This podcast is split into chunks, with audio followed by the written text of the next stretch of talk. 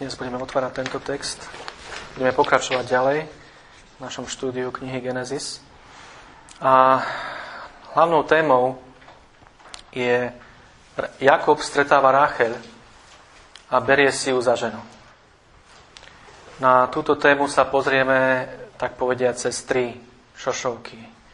Prvou je prozreteľnosť, druhou je sebestačnosť a treťou odplata. Táto pasáž je veľmi komplexná a veľa sa tu toho deje, a to na rôznych úrovniach, ale na pozadí tohto všetkého stojí téma Jakoba, ktorý stretáva Ráchel, svoju životnú lásku, ktorú si berie za ženu. A zároveň téma Božieho jednania s Jakobom. Boh buduje, prepaluje a zdokonaluje Jakoba a upevňuje jeho vieru. Takže prejdeme k prvému bodu, prozreteľnosť. Ako sme minulý týždeň videli, Boh sa práve stretol s Jakobom. V Bételi mu dal nádherné sľuby. V tejto kapitole vo verši 1 vidíme, ako Jakob pokračuje vo svojej ceste. Čítame tu, že sa Jakob zobral a išiel. Ktorý, výraz, ktorý je tu použitý doslova, znamená, že pozdvihol svoje nohy. Bol pripravený pokračovať, ísť pred plný energie. A po vzbudení videním schodom medzi, medzi nebom a zemou, anielov a pána Ježiša Krista, ktoré upevnilo Božiu zmluvu s ním a Božie sľuby a vernosť. A tak ide nahor smerom do Sýrie, potom zmení smer doprava smerom na východ a po dlhej ceste cez púšte a vrchy prekročí rieku Eufrat a vstúpi na územie synov východu, kde prichádza k studni. A Biblia hovorí, hľa, postoj a venuj pozornosť tejto studni, pretože nie je len hociakú studňu, je to studňa, ktorú sa máme všimnúť. Tieto studne boli skôr veľké nádrže, cisterny, ktoré vykopali na zachytenie spodnej vody, ale aj, aj dažďovej vody, ktorá bola veľmi vzácná a ktorú používali na napájanie stát. A prvá polovica nášho textu, ktorý sa tak pekne delí na také dve pasáže, 1 až 14 verše, nám ukazuje tri stretnutia a tri rozhovory, ktoré má Jakob. Prvý rozhovor je s pastiermi, potom so svojou sesternicou Ráchel a nakoniec so svojím strýkom Lábanom. Pastieri sú pri tejto studni v nezvyčajný čas dňa. Verš 7 nám naznačuje, že bolo poludnie alebo skore popoludnie a ovce zvyčajne prichádzali k studni až večer. Títo pastieri z nejakého dôvodu priviedli svoje ovce skôr k tejto studni. Možno boli leniví, možno chceli byť prví pri studni, možno chceli vybaviť svoju prácu skôr a odísť domov. Čakali na iných pastierov, tvrdili, aby mohli odvaliť ťažký kameň, ktorý zakrýval studňu a chránil ju pred špinou a rôznym hmyzom. Nech už ale bol dôvod ich prítomnosti pardon, na tomto mieste akýkoľvek, Jakob sa dal s nimi do reči a zistil, že sú z teda presne z miesta, ktoré hľadal. A keď sa ich spýtal na to, či poznajú Lábana, syna Náchorovho, povedali, že ho poznajú. Lában bol synom Betuela, ako vieme, ale Jakob tu používa meno jeho starého otca Náchora, ktorý bol v Chárane ďaleko známejší. Aká prozreteľnosť, aká úžasná prozreteľnosť. Jakob prichádza presne na miesto, o ktorom jeho matka Rebeka povedala, že tam má ísť. Genesis 27.43 čítame, preto teraz môj synu, poslúchni na môj hlas a vstaň a uteč k Lábanovi, môjmu bratovi do Chárana. Bez pochyby to bola Božia prozreteľnosť, ktorá ho priviedla na toto miesto. A potom je tu viac. Prichádza Ráchel so stádom svojho otca. V tom čase nebolo ničím vynimočným vidieť ženy pás stáda a chodiť ich napájať k studniam. Čo je však pre Jakoba úplne uchvatné, je identita tejto ženy. Je to dcéra Lábana, brata jeho matky Rebeky. Tu sa nám opäť okamžite pripomenú slova Izáka z Genesis 48.2.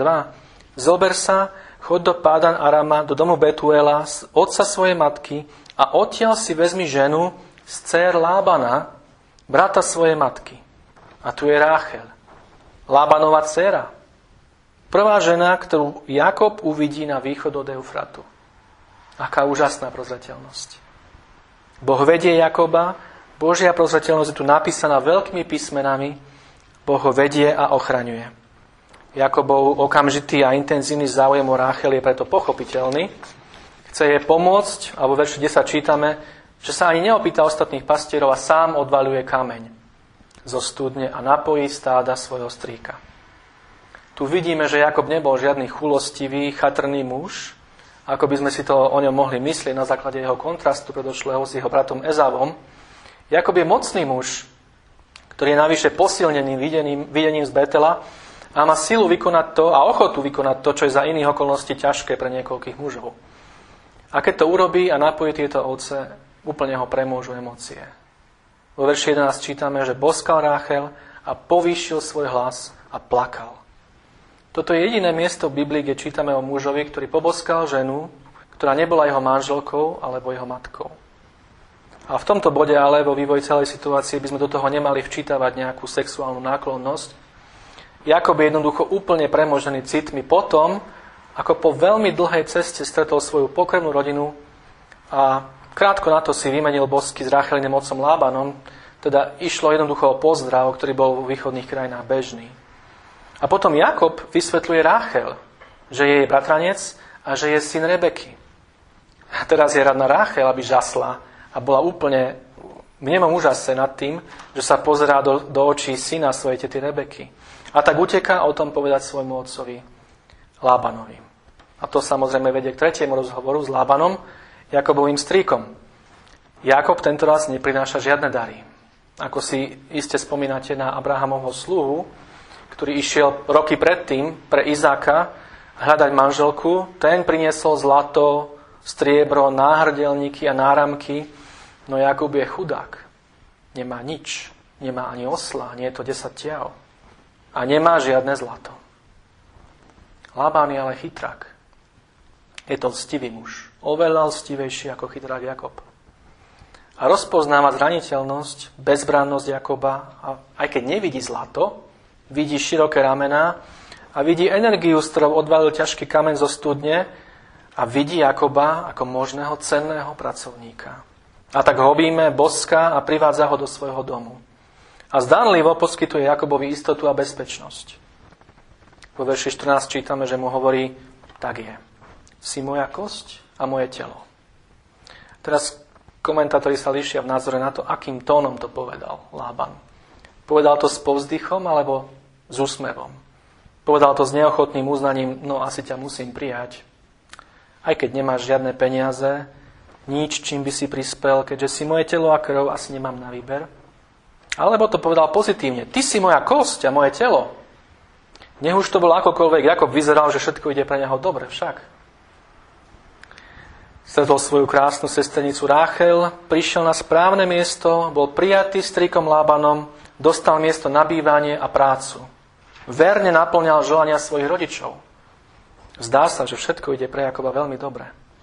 Božia prozreteľnosť riadi všetko, čo sa deje a predsa je tu problém. A na ten sa pozrieme v našom druhom bode, ktorý som nazval sebestačnosť. A špecificky sebestačnosť vyjadrená neprítomnosťou modlitby. Na pozadí tejto kapitoly dostávame určité indície, určité implikácie malé o tom, že veci nie sú až také rúžové, ako sa zdajú. Začína to už vo verši 1. Čítame tam, že Jakob prišiel do zeme synov východu. A na základe predošlého štúdia knihy Genesis vieme, že východ nie je dobré miesto. Takmer všetky odkazy na východ, odchod východným smerom v knihe Genesis sú negatívne. Východ je napríklad miestom súdu, ako to čítame v Genesis 4.16. A tak vyšiel Kain spred tváre hospodina a býval v zemi Nóda východne od Édena. A potom východ je miestom vzbúry proti Bohu. Genesis 11.2 hovorím, e, čítame o babylonskej veži. Stalo sa, keď sa rušali od východu, že našli rovinu v zemi Sinária, bývali tam a povedali, nože si vystavme mesto a väžu. A viete, že tá väža mala siahať až do neba. Potom čítame, že východ je miestom materializmu a všetkého, čo s tým ide. Genesis 13. Lot si vyvolil celé okolie Jordána a Lot sa rušal od východu. A je to miesto cudzích národov. V Genesis 25.6 čítame, že synom ženín, ktoré mal Abraham, dal Abraham dary a poslal ich preč od Izáka svojho syna, kým ešte žil, na východ, do východnej zeme. Tento smer na východ má nebezpečné konotácie, nebezpečné významové odtiene No to, čo je tu naznačené, sa stane jasnejším, ako budeme pokračovať v slede udalostí. Pamätajte, že musíme mať pred sebou celý veľký obraz. Iste si spomínate, že účelom tejto cesty malo byť len to, že Jakob príde, krátko pobudne, nájde si manželku a hneď sa vráti. Rebeka povedala Jakobovi, aby odišiel na nejaký čas, kým sa neodvráti Jezavov hnev. Izák povedal, aby si vzal z danej rodiny nevestu a vrátil sa do zasľúbenej zeme. A tak vidíme, že Jakobov sen je nájsť si manželku a vrátiť sa domov o niekoľko dní alebo možno o niekoľko mesiacov maximálne. Ale samozrejme my poznáme, ako to celé išlo, sled udalosti a vieme, že to nestane. Vieme, že Jakob v skutočnosti bude čeliť 20 rokom. Lopoty, námahy, frustrácii a žiaľu v Lábanovom dome. Veci sa veľmi nepríjemne zvrtnú, všetko sa Jakobovi hrozne pokazí. Aj keď sa najprv zdá, že všetko ide výborne. A myslím, že v písme máme svetlo pre túto pasáž. Keď kapitolu 29, teda našu pasáž, porovnáme s kapitolou 24 knihy Genesis, nájdeme tam veľa podobností. Už sme to spomínali. V kapitole 24 čítame o tom, ako Abrahamov sluha, pravdepodobne Eliezer, išiel nájsť manželku pre Izáka. Tieto dve cesty sú si v mnohom podobné. V oboch prípadoch ide slobodný muž alebo jeho zástupca do vzdialenej krajiny. V oboch prípadoch ide v skutočnosti o tú istú krajinu, o zem ich predkov. V oboch prípadoch sa zastavia pri studni. V oboch prípadoch vidie dievča, aby nabralo vodu. V oboch prípadoch ide o sesternicu budúceho ženicha. V jednom prípade naberie žena vodu pre muža, v druhom naberie muž vodu pre ženu. V oboch prípadoch táto mladá žena ide a oznámi svoje stretnutie Labanovi. V jednom prípade bratovi, v prípade Rebeky, v druhom prípade otcovi, v prípade Ráchel. V oboch prípadoch je muž privedený do domu tejto ženy, privítaný a v oboch prípadoch nasleduje manželstvo. Čiže tu máme ohromujúce paralely a naozaj podobnosti sú veľmi veľké. Ale je tu jeden veľký rozdiel. Určite ste si ho všimli. Pamätáte si, ako pri prvej ceste Abrahamov sluha doslova polieval všetko, čo robil modlitbou? Ako všetko oddával Bohu v naliehavej modlitbe? Verš 12. Ako pri studni volal k hospodinovi. Hospodine, Bože môjho pána Abrahama, prosím, daj, že by sa mi dnes pošťastila. Učiň milosť s mojim pánom Abrahamom.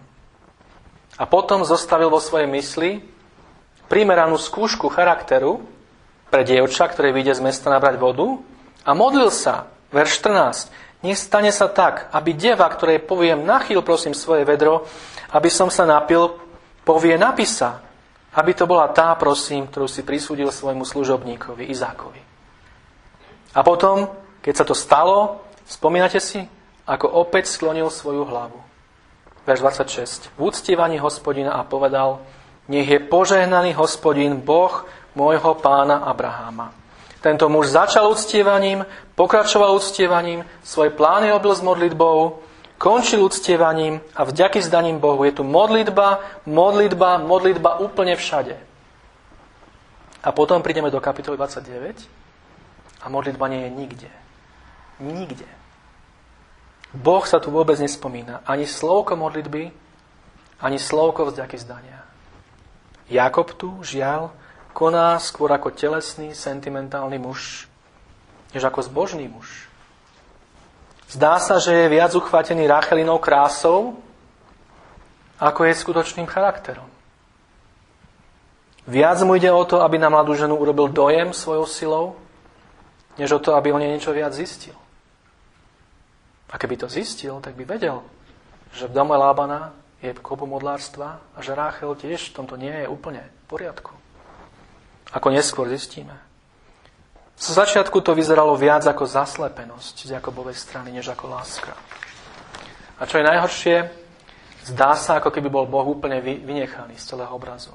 Nie je tu o ňom ani zmienky. A teda prozreteľnosť a sebestačnosť bez slovka modlitby sa tu spájajú a učia nás, že hoci Boh nádherne Jakoba zaopatril, Jakob sa nenaučil ešte svoju lekciu. Bázeň, duchovná intimita a ohromujúca skúsenosť Bétela sú preč a Jakob je ešte stále príliš sebestačný. A celý tento bod je tu v skutku utvrdený iným prostriedkom, ktorý Mojžiš používa. Nie je to úplne jasné a nie je to hneď jasné, ale keď si všimnete túto kapitolu, alebo túto pasáž, ako sme ju čítali, je tu až 5 odkazov na kameň. Verš 2. Kameň na vrchu studne bol veľký. Verš 3. Ako odvalovali kameň z vrchu studne a potom kameň zase privalili na vrch studne. Verš 8. Len vtedy odvalia kameň zo studne a napojíme ovce. Verš 10. Ako pristúpil a odvalil kameň. Prečo týchto 5 odkazov na kameň? Duch Svety nerobí nič náhodou. A nedáva do písma len tak veci. Kde naposledy sme sa stretli s Jakobom a kameňmi? A mali by sme si to dobre pamätať, lebo to bolo v predošlej kapitole, kapitole 28. Vo verši 11 čítame, že Jakob vzal z kameňov, ktoré boli na mieste a položil si ich pod hlavu ako vankúše. Vo verši 18 čítame, ako Jakob vstal skoro ráno a vzal kameň, ktorý si bol položil pod hlavu a postavil ho za pamätný stĺp.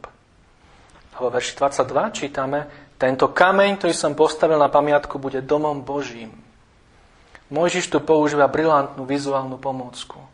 Sú tu dva kamene, kameň Betely a kameň pri studni v zemi synov východu. Jeden kameň hovorí o Božej prítomnosti, o schodoch medzi nebom a zemou, o zmluvných zasľúbeniach.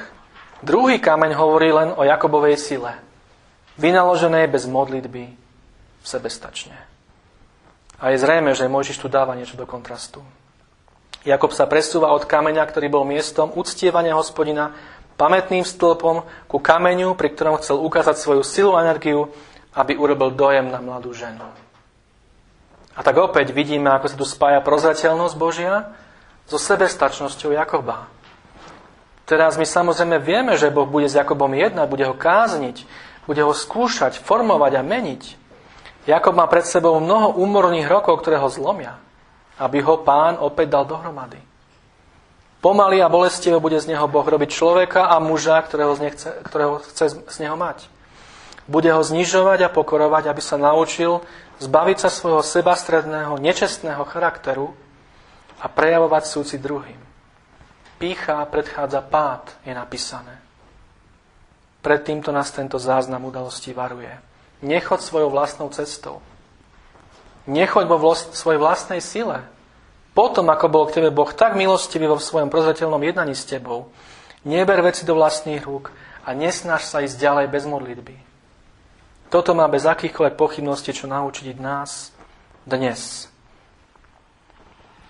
A práve preto, predtým, ako by som prešiel k tomu tretiemu bodu, by som chcel uviezť tri lekcie, ktoré nás táto časť, prvá polovica tejto pasáže učí. A prvá je, že ak tvoj život je dobré, ako išiel ten Jakobov, je to vďaka Božiemu požehnaniu. Jakob si to možno neuvedomoval, alebo možno na to zabudol. No Boh ho viedol na každom jednom kroku na jeho ceste.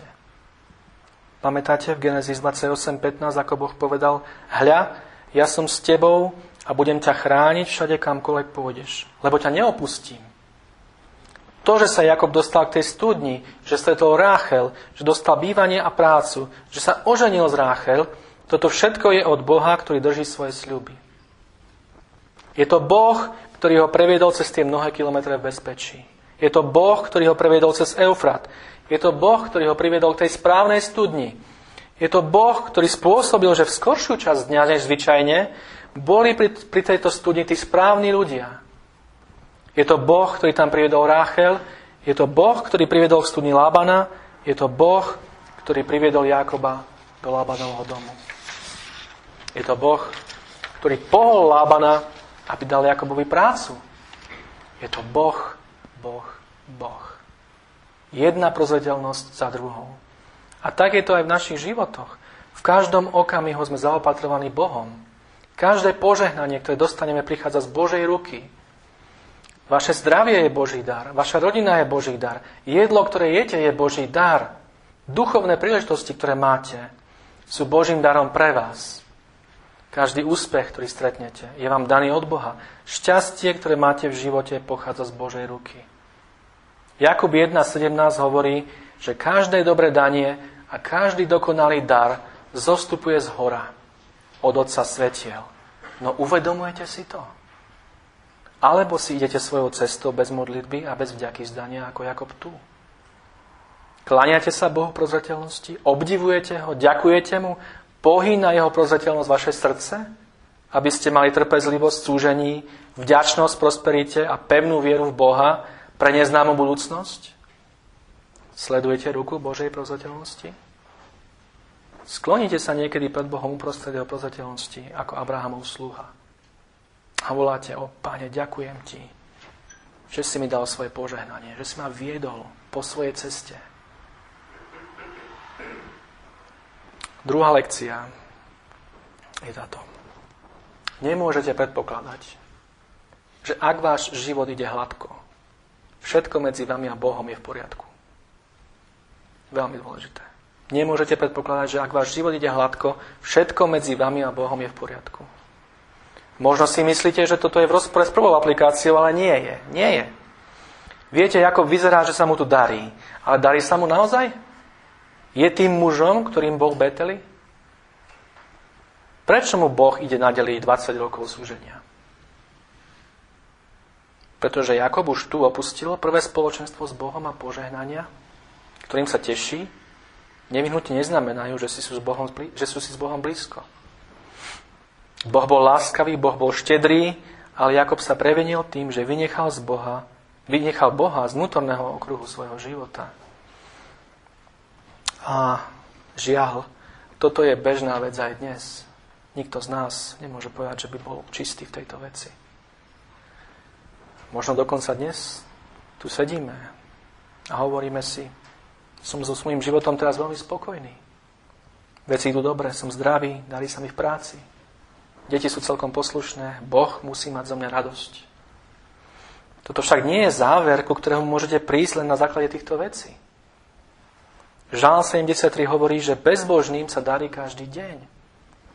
To však neznamená, že Boh má z nich radosť. Naopak, iný žalm hovorí, že sa na nich hnevá každý deň. Biblia nám hovorí, že niektorí z tých, ktorí boli Bohu najviac ľúbi, museli viesť ťažké životy. To však neznamená, že Boh sa na nich hneval. Keď e, si spomeniete na Ezechiela, 14. kapitolu, kde Boh vynáša súd nad, nad uh, Izraelom, nad Judskom a hovorí, keby boli medzi vami Noach, Job a Daniel, iba oni traja by vytrhli svoju dušu. Nikto viac. Ani na ich príhovor. A vidíme Noacha, Joba a Daniela. Boh tu na nich ukazuje ako na ľúbých, naozaj ľúbých mužov. Mužov jeho srdca. Job, vieme, čím prešiel. Daniel, aký mal ťažký život, ako mladý chlapec odlečený do Babylonu. A tam jedna skúška za druhou, až do staroby. A zostal v Babylone, nešiel naspäť do, do Jeruzalema, do, do Izraela. A Noach takisto. Viac ako 100 rokov stával koráb a výsmech za výsmechom. Čo tu robíš? Čo to staviaš? Však tu nie je žiadna voda. Títo muži nemali, nemali vôbec ľahký život. A predsa Boh tu o nich hovorí, že mu boli ľúbi. Čiže prosperita sama o sebe nie je indikátorom nášho osobného vzťahu s Bohom. No oveľa dôležitejšia otázka je táto. Žijete pri kameni, ktorým hýbete svojou vlastnou obdivuhodnou silou? Schopnosťami a energiou, aby sa ľudia na vás pozerali a hovorili, pozri na toho človeka, pozri na to, čo dokáže. Je toto kameň, pri ktorom ste, na ktorý sa spoliehate? Alebo žijete pri kameni uctievania a oddanosti? klačiac Božej prítomnosti a ďakujúc mu za všetko. A tretia lekcia z tejto prvej polovice je táto. Boh nás bude kázniť a švíhať, ak si myslí, že to potrebujeme. Ak sa nemodlíme, bude nás kázniť. Ak ho ako jeho deti zanedbávame, bude nás kázniť. Ak mu nedávame také miesto v našich životoch, aké je hoden, bude nás kázniť. Drahí veriaci, Boh ťa príliš miluje na to, aby ťa nekáznil.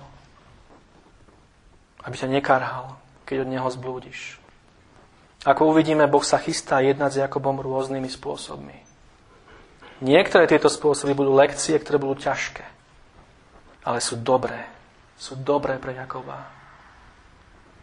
A aj my potrebujeme kázanie nášho Otca. Je múdre, je láskavé, aj keď je bolestivé. Drahí priateľu, ak zanedbávaš Boha, ak sa spoliehaš na svoje vlastné kamene, ak vynechávaš Boha z obrazu svojho života, tak aj keď sa môže zdať, že veci idú dobré, Boh bude s tebou jednať. Ako jednal s Jakobom. Táto pasáž nás varuje. Nenúť svojho nebeského Otca, aby ťa karhal. Dôveruj mu. Vráť sa späť, vráť sa do Betela k pamätnému stĺpu. Vráť sa k uctievaniu pána. Vynúťuj sa k nemu. Vráť sa k vzťahu s Bohom. K životu modlitby od, od života bez modlitby. A modli sa na základe pánovho sľubu, ktorý dal Jakobovi, navrátim ťa do tejto zeme, lebo ťa neopustím, dokiaľ nevykonám toho, čo som ti hovoril. Toto je pravda pre každého veriaceho v každom veku. Pretože pod tým všetkým je ten najvyšší Boží služobník. V exíle, v ľudskom tele, trpiaci súženie pre svoju nevestu. A to je samozrejme Pán Ježiš Kristus. Ďaleko väčší Jakob, ktorý slúžil pre svoju Ráchel, pre svojich vyvolených, ktorému sa služba nezdá dlhá pre lásku, ktorú má ku svojej cirkvi. A na konci ktorej príjme svoju nevestu s radosťou. A Boh nás volá byť jeho služobníkmi. Táto služba nie je vždy ľahká, iste, no jej výsledok je veľkou potechou. Verný je ten, ktorý vás volá a ktorý aj učiní, hovorí písmo. Táto pasáž nás učí, že sa máme usilovať o duchovnú intimitu s Bohom, o spoločenstvo s Bohom. Máme hľadiť na jeho prozreteľnosť a nenávidieť našu sebestačnosť bez modlitby. A vidieť rozdiel medzi nimi. Medzi Božou láskavou prozreteľnosťou a našou ohavnou neochotou sa modliť. Padnúť na kolena v pokání a vrátiť sa späť k živému Bohu. A týmto prichádzame k tretiemu bodu, ktorým je odplata. Je to druhá polovica našej dnešnej pasáže, verše 15 až 30. Jakob na tomto mieste vyzerá, že ho Boh len tak klepol po prstoch. Ale že mu inak jeho pokutné spôsoby vo veľkej miere prešli. Viete, čo mám na mysli? Mám mysli, ako sa zachoval k svojmu bratovi Ezavovi a potom k svojmu otcovi Izákovi. No ako vstupujeme do tejto druhej časti, stretávame tu znepokojivé slovo. Všimnite si v tejto druhej polovici slovo slúžiť. Alebo slúžil. Od verša 15 po verš 30 sa vyskytuje 7 krát. V skutku toto je téma celej tejto druhej časti. Jakob slúži Lábanovi. Toto slovo vyjadruje lopotu, veľmi namáhavú prácu otroka. Nie službu adoptovaného syna. Jakob vstupuje do dlhého tmavého tunela utrpenia, ktoré si bohato zaslúži. Jedným slovom prišiel čas odplaty. Čas odplaty pre Jakoba. A možno si položíme otázku, ako sa to celé udeje. Tromi spôsobmi. Prvý je podvod. Jakob je podvedený svojim strikom Lámanom. Najprv to vyzerá, že to pôjde týmto smerom. Pardon, najprv to nevyzerá, že to pôjde týmto smerom. Začiatok tejto pasáže vyzerá veľmi sľubne. Lában prichádza k Jakobovi a hovorí, či preto, že si môj brat, budeš mi zadarmo slúžiť? Povedz mi, čo bude tvoja mzda? Inými slovami, povedz si cenu, Jakob. To vyzerá ako veľmi štedrý, veľkorysý návrh. Hovorí svojmu synovcovi, pracuješ tu pre mňa a ja ťa nechcem využívať. Povedz si svoju mzdu, čo by mohlo byť lepšie. Lában je však veľmi lstivý a nečestný človek. V skutočnosti mení Jakobov status z odsteného príbuzného na najatého sluhu, ponižuje ho, zavezuje ho dlhodobou zmluvou aby sa nemohol skoro vrátiť domov do zasľúbenej zeme. Samozrejme, Laban si všimol po tom mesiaci, že Jakob je zalúbený do Ráchel, že na nej môže oči nechať.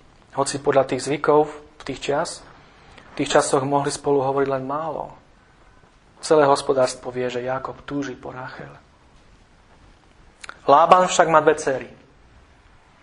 O jeho staršej cere Leji cítame, že mala chúlostivé oči. Toto pre nás dnes vyzerá ako veľmi zvláštny opis mladej ženy, ale musíme si uvedomiť, že ženy v tom čase a v tejto oblasti nosili závoj a čelenku a mali hlavu zakrytú tak, že jediné, čo ste z ich tváre mohli dobre vidieť, boli ich oči. Preto oči boli veľmi dôležitým kritériom hodnotenia krásy žien, čo pre nás môže vyzerať úplne zvláštne dnes. Ženy východu boli známe svojimi krásnymi tmavými očami, ktoré sa snažili rôznymi spôsobmi nalíčiť, aby ich opticky zväčšili, alebo im inak dodali ešte väčšiu atraktívnosť. Pre ženy i mužov to bolo veľmi dôležité a ak chceli muži posúdiť krásu žien, pozerali na ich oči. Lea mala podľa všetkého bledé a fadné oči, oči, ktorým chýbal ten oheň a iskra, vyžarovanie a teplo, ktoré boli tak cenené na očiach žien na dávnom východe. Mala oči, ktoré ju robili nepriťažlivou. Za to Ráchel. Ráchel bola v Jakobových očiach neskutočne krásna. A Biblia tiež hovorí, že bola pekná, že mala krásnu tvár. Jej krása Jakoba úplne zaslepila. Veľmi sa do nej zalúbil a preto Labanovi slúbil, že mu za ňu bude slúžiť 7 rokov. Čo je trojnásobok zvyčajného vena, vyjadraného rokmi služby v tom čase. Jakob chcel ukázať, ako veľmi po túži a chcel dať Labanovi veľkorysú ponuku. A keďže nemal žiadne peniaze, ponúkol sám seba do služby. Laban je v úžase a radosťou ponuku prijíma a hovorí, lepšie je, aby som dal tebe, než ako by som ju mal dať inému mužovi. Tu si však všimnite, že Lában vyslovuje svoj sľub, keď ho vyslovuje, ani nás nespomína meno Rachel. V podstate tu neslúbuje nič konkrétne. Nehovorí, dám ti Rachel. Lában je podvodník. A tak Jakob slúži 7 rokov a Biblia nám hovorí, že to bolo v jeho očiach niekoľko dní. Keďže ju mal rád. Jakobová zachvátenosť teraz prerastla do lásky, je hlboko zamilovaný do tejto ženy, pre ktorú pracuje 7 dlhých, úmorných rokov, ktoré keď uplynú, okamžite hovorí Labanovi, daj mi moju ženu. Laban pripraví svadbu, na ktorú bolo v tom čase pozvané celé mesto, a svadobná hostina vtedy trvala 7 dní a 7 nocí a zvykom bolo, že v prvú noc otec nevesty vzal nevestu a priviedol ju ženichovi do jeho stanu. Keďže sa tak deje v noci, je už tma a manželský zväzok sa túto noc dovrší, naplní, počom nasleduje 6 ďalších dní a noci jedenia a pitia. A čo sa stalo?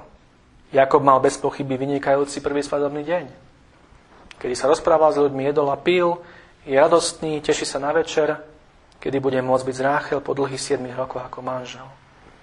A potom Lában zatmi privedie do Jakobovho stanu svoju dceru, z ktorou Jakob dovrší manželský zväzok. A potom nám Biblia hovorí, tak ostro a s takou šokujúcou stručnosťou, keď bolo ráno, hľa, bola to Lea. Keď bolo ráno, hľa, bola to Lea. Keď to človek číta, tak mu beha mraz po chrbte. Lea. Po 7 rokoch lopoty za Ráchel. Jakob sa ráno budí a vidí na svojom vankuši ženu, ko ktorej necíti absolútne nič. Jakob bol oklamaný. Klamár bol oklamaný. Aká je to lekcia pre nás o svete, v ktorom žijeme. Tento svet je plný podvodníkov a klamárov, ktorí sú pripravení nás neužiť ľudia budú vymýšľať až neskutočné veci, len aby z iných ľudí vymamili, alebo im rovno ukradli ich peniaze, alebo dokonca ich samotných. Ako čítame v novinách každú chvíľu o rôznych podvodných schémach alebo gangoch zotročujúcich ľudí na čiernu prácu. Nežijeme v príjemnom kresťanskom svete čistoty a čestnosti. Pán Ježiš povedal, hľa, posielam vás ako ovce medzi vlkov, preto buďte múdri ako hady a prostí ako holuby. Jakob je oklamaný je čas odplaty. Druhá vec, ktorú tu však vidíme, a toto je za začiatku trošku komplikované, tak prosím vás, vydržte, ale to vysvetlím, je, je duplicita. Nie len podvod, ale aj duplicita. Čo tým myslím? Celá táto scéna nám vykresľuje Labanovú manipuláciu. Ako celý tento podvod zorganizoval. Netušíme, ako sa mu podarilo zadržať Ráchel, aby nešla k Jakobovi, ako sa mu podarilo primeť Leu, aby sa na tomto podvode zúčastnila. Nevieme, či Lea vtedy už nebola tajne zalúbená do, do, do Jakoba, no neskôr čítame, že ho milovala. Otcovia mali vtedy veľmi veľkú kontrolu a autoritu nad svojimi dcerami. To však, o čo ide Mojžišovi na tomto mieste, nie sú tieto veci. Chce, aby sme zachytili niečo iné. Ide mu o vytvorenie silného vedomia duplicity, toho, čo zvykneme volať déjà vu. Ten pocit, že toto sme už niekde videli. Mojžiš chce, aby sme tu počuli ozvenu minulosti. Niečo ako opätovné prehranie toho istého filmu. Keď sa pozrieme na Jakobo predložilý život, čo vidíme? Vidíme ho, ako uprednostňuje mladšieho pred starším. Vo svojej náklonnosti a láske. Vidíme ho, ako otláča staršieho nabok v prospech mladšieho. Toto robil vždy, robil to dokonca už v lone svojej matky, ako nám hovorí Biblia. Bojoval, aby predbehol Ezava. Strkali sa a chcel ho odstrčiť staršieho v prospech mladšieho. Urobil to s prvorodenstvom, odstrčil staršieho prospech mladšieho, urobil to s požehnaním, odstrčil staršieho Ezava nabok vo svoj vlastný prospech ako mladšieho. A teraz to chcel dýchtivo urobiť znova. Odstrčiť staršiu nabok v prospech mladšej.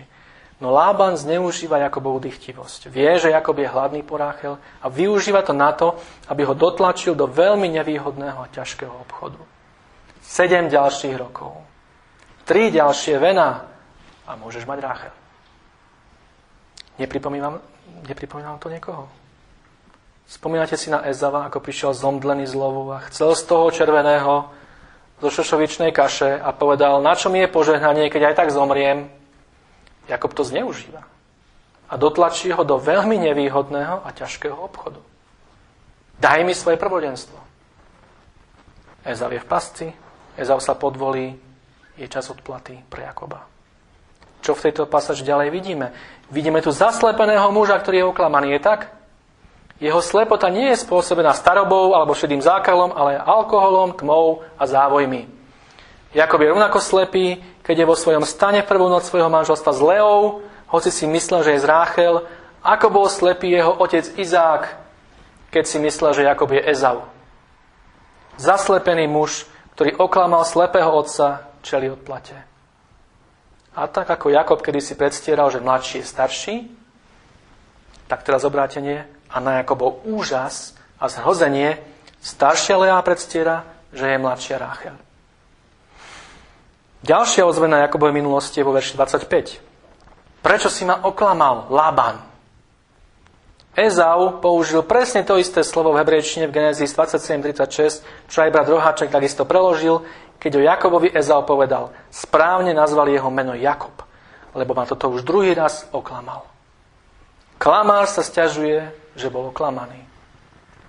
Táto duplicita, tá dvoj, to zdvojenie je tu všade, tá podobnosť. A potom je tu irónia po tretie.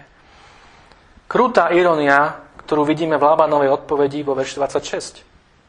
Sledujte to. Tu u nás sa nerobí tak, aby sa mladšia vydala prv ako staršia. Prvorodená. Ho, ak by to aj bola pravda, teraz je to novičajná výhovorka, toto mal Jakobovi povedať predtým, pred 7 rokmi. Ale vidíte tú ironiu? My tu nemáme taký zvyk uprednostňovať mladšiu pred staršou. Je to ako keby hovoril, ja viem, Jakob, ako takto si robil ty. Keď si bol doma, Neustále si odcrkoval Ezava a chcel si všetko uchvátiť pre seba, ale my toto nemáme vo zvyku. U nás dostáva prvé požahnanie staršia. Aký úder pod pás pre Jakoba. Aká páľava pre jeho svedomie.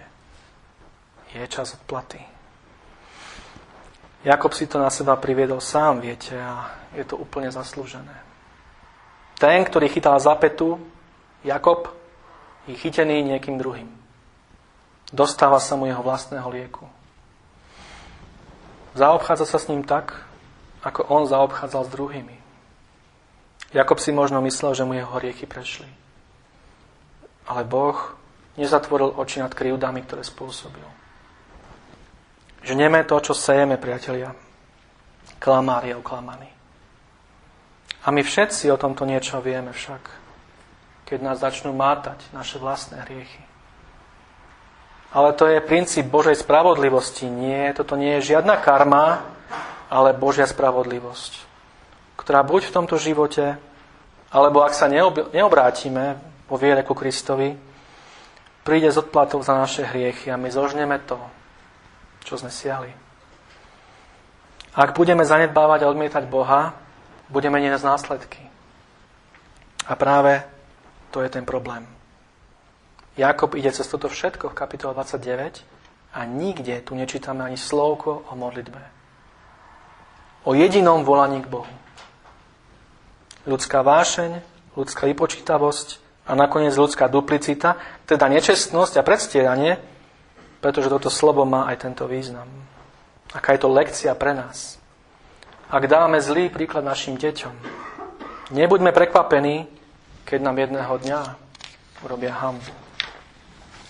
Ak zanedbávame naše manželstvo. Nebuďme prekvapení, keď jedného dňa bude náš manželský partner zanedbávať nás. Ak sme náchylní klesať do sebalutosti, príde deň, keď sa z nej už nevyhrabeme.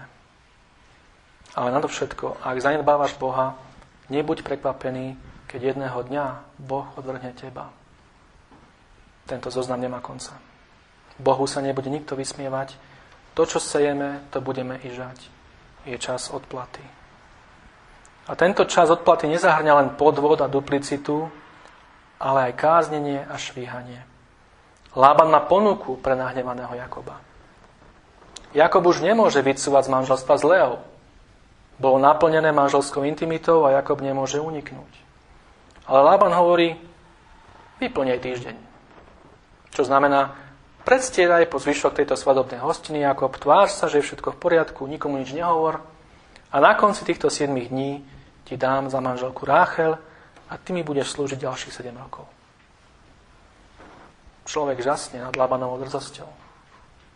Nie len, že Jakob skončil s manželkou, ktorú nechce, ale musí zaplatiť ďalších 7 rokov za Ráchel. Laban ho chytil do pasce. Jakob musí zaplatiť 14 rokov čo je 6 násobok bežného vena za ženu, ktorú miluje, Jakob je ubitý a nezmôže sa na ďalšiu odpoveď. Čo môže povedať? Chce Ráchel a tak na konci toho týždňa dostáva Ráchel, Lában mu ju dáva a čítame, že vošieli k nej a slúžil u Lábana ešte ďalších 7 rokov. A potom Lában nájde spôsob, si to predstavte, ako Jakoba udržať v tomto otrockom stave ešte ďalších 6 rokov. 20 rokov dohromady. A Jakoba počas nich čakajú samé ťažké lekcie. Jakob bol celý svoj život podvodník a teraz Boh hovorí 20 rokov, Jakob. Ťa budem na tvojej vlastnej trpkej skúsenosti učiť, čo to znamená byť podvedený a oklamaný. Samozrejme, že to bolo zo strany Lábana voči Jakobovi nefér. Jakobovi ako keby každý jeden deň, myslím ako ten deň hovoril, Takto vyzerá podvádzanie, teraz môžeš mať za Ezavom. Jakob sa dostal do rúk podvodníka, ktorý bol ďaleko chytrejší a stivejší ako on. Je v područí majstra Gaunerov. Jakob bol len amatér porovnaní s Labanom. Neskôr budeme čítať, ako povie Lábanovi, zmenil si moju mzdu 10 krát. Alexander White napísal, Jakob bol podvedený vo veci mzdy, podvedený vo veci manželky a podvedený a podvedený a podvedený a znova podvedený, desaťkrát podvedený a to bratom svojej matky, až kým podvádzania nemal ako pokrk a nebolo mu z neho zle a nestalo sa jeho srdcu odporným ako samo peklo. Môžeme si byť istí, že Jakob si po tých 20 rokoch Labana uvedomil, čo sa deje a povedal si a zmýšľal následovne, už nikdy nechcem nikoho podviesť. Túto lekciu som sa naučil. A preto aj White pokračuje, bola to Jakobova záchrana. Nie jeho duše, ale v zmysle posvetenia. Jakob tu už bol veriaci človek, zachránený. Bola to Jakobova záchrana, že padol do rúk Lábana. Pretože Boh použil Lábana, aby jednal s Jakobom, aby ho menil, aby ho zbavil hrdze starého života, aby zušľachtil a vyformoval jeho vieru. Jakob nakoniec rozumie Ezavovej bolesti. Viete, Boh má svoje spôsoby, ktorými nás učí, aký ohavný je hriech. A niekedy tieto spôsoby zahrňajú káznenie a švíhanie. Žám 119, verš 67 opisuje túto lekciu takto. Dokiaľ som nebol znížený, blúdil som. Ale teraz zachovávam tvoju reč. Toto je tá úžasná vec. Boh ponižuje Jakoba vo svojej láskavosti, vo svojej karhajúcej láske, vo svojom súcite. Viete, Jakob by sa nikdy nezbavil svojho, toho svojho charakteru, toho lstivého charakteru, keby s ním Boh nebol jednal týmto spôsobom. Boh je hrnčiar, Jakob je hlina. Boh ho formuje, tvaruje, aby bol takým človekom a mužom, akým ho chce mať. A na záver uvediem niekoľko aplikácií. A prvá je, že Boh koná skrze naše chyby. Jakob ich urobil celý zástup. Zrazu ho nachádzame so štyrmi ženami. Úplné popretie zväzku jedného muža a jednej ženy a príkladu jeho otca Izáka. A predsa Boh od neho neodníma svoj rebrík alebo schody, plné anielov symbolizujúce jeho zmluvu, jeho zasľúbenia a jeho prozreteľnosť. A tak, aj keď ho čakajú emočne vyčerpávajúce boje o rodenie detí medzi Leou a Ráchel, Boh je stále Boh Jakobov. A Jakob sa stane otcom Izraela. A hviezdy na nebi začnú v skutku žiariť, ako zasľúbil Boh. Že jeho potomstva Abrahamovi zasľúbil, bude ako hviezd na nebi. A Boh nikdy neodníme svoj rebrík zmluvy a zasľúbení. Jakob sa zmení z Jakoba toho, ktorý chmata za petu na Izraela, knieža pred Bohom a ľuďmi, skrze milostivé Božie káznenie, aj keď bude potom musieť krývať na jeden bok. Boh sa nemení. Je ten istý aj dnes. Prevláda naše hriechy a zlyhania v našich niekedy zmetočných a nedokonalých kresťanských životoch. A naďalej koná a prináša požehnanie, prináša slávu sebe samému. Nikdy sa neodkláňa od svojho plánu pre naše životy a náplňa tak svoje vlastné plány a zmluvné zasľúbenia.